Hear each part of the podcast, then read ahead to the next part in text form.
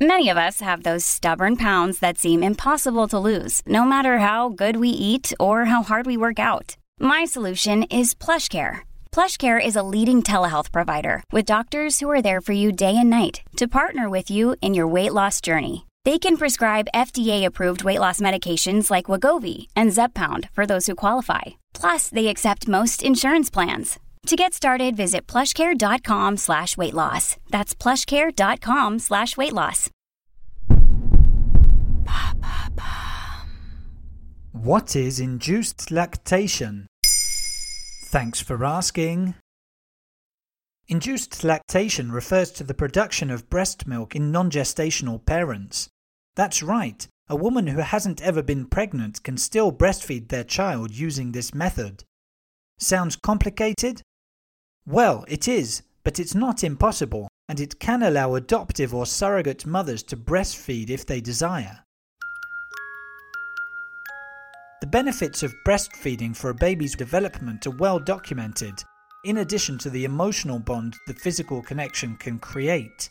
Quite simply, breast milk is seen as the best food for a baby, so it's understandably an option that many families would wish to explore. In 2019, a collection of photos showing a same sex married couple breastfeeding their twins together went viral. Kelly Pfeiffer had carried the babies, while her wife Jacqueline induced lactation. What's the science behind induced lactation then? Human breast tissue contains small clusters of alveoli, whether you're a woman or a man. These hollow cavities are lined with cells which secrete milk. But it's actually the hormone prolactin, produced by the pituitary gland in the brain, which stimulates the mammary glands and is mainly responsible for lactation. Interestingly, prolactin is present in the bodies of both women and men. Outside of pregnancy, women have around a third more prolactin in their bodies compared to men. During a pregnancy, this rises to 10 times more. This spike is what causes the breasts to swell and breast milk to be produced. In the case of induced lactation, hormone therapy and herbs may be used to simulate the effects of pregnancy, with close medical supervision, of course.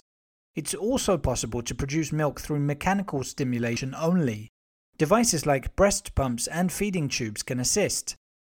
The process produces low volumes of milk to start with, but studies have shown the milk is just as good for a baby as that of biological mothers.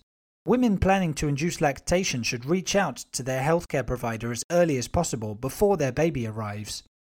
What about men? Could they also lactate and breastfeed? All humans have nipples because the mammary glands develop in the embryonic stage before sex differences kick in.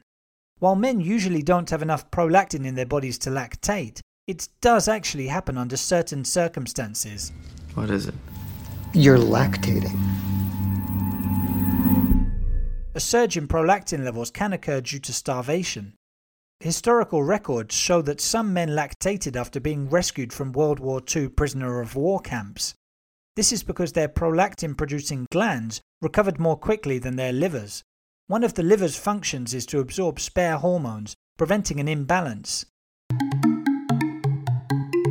Male lactation can also be a side effect of certain drugs or injections, or a symptom of diseases such as pituitary tumours or cirrhosis. These circumstances remain extreme for the moment, but who knows what could become possible with future medical advances.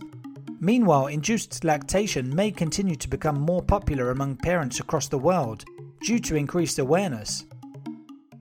There you have it. Now you know what induced lactation is.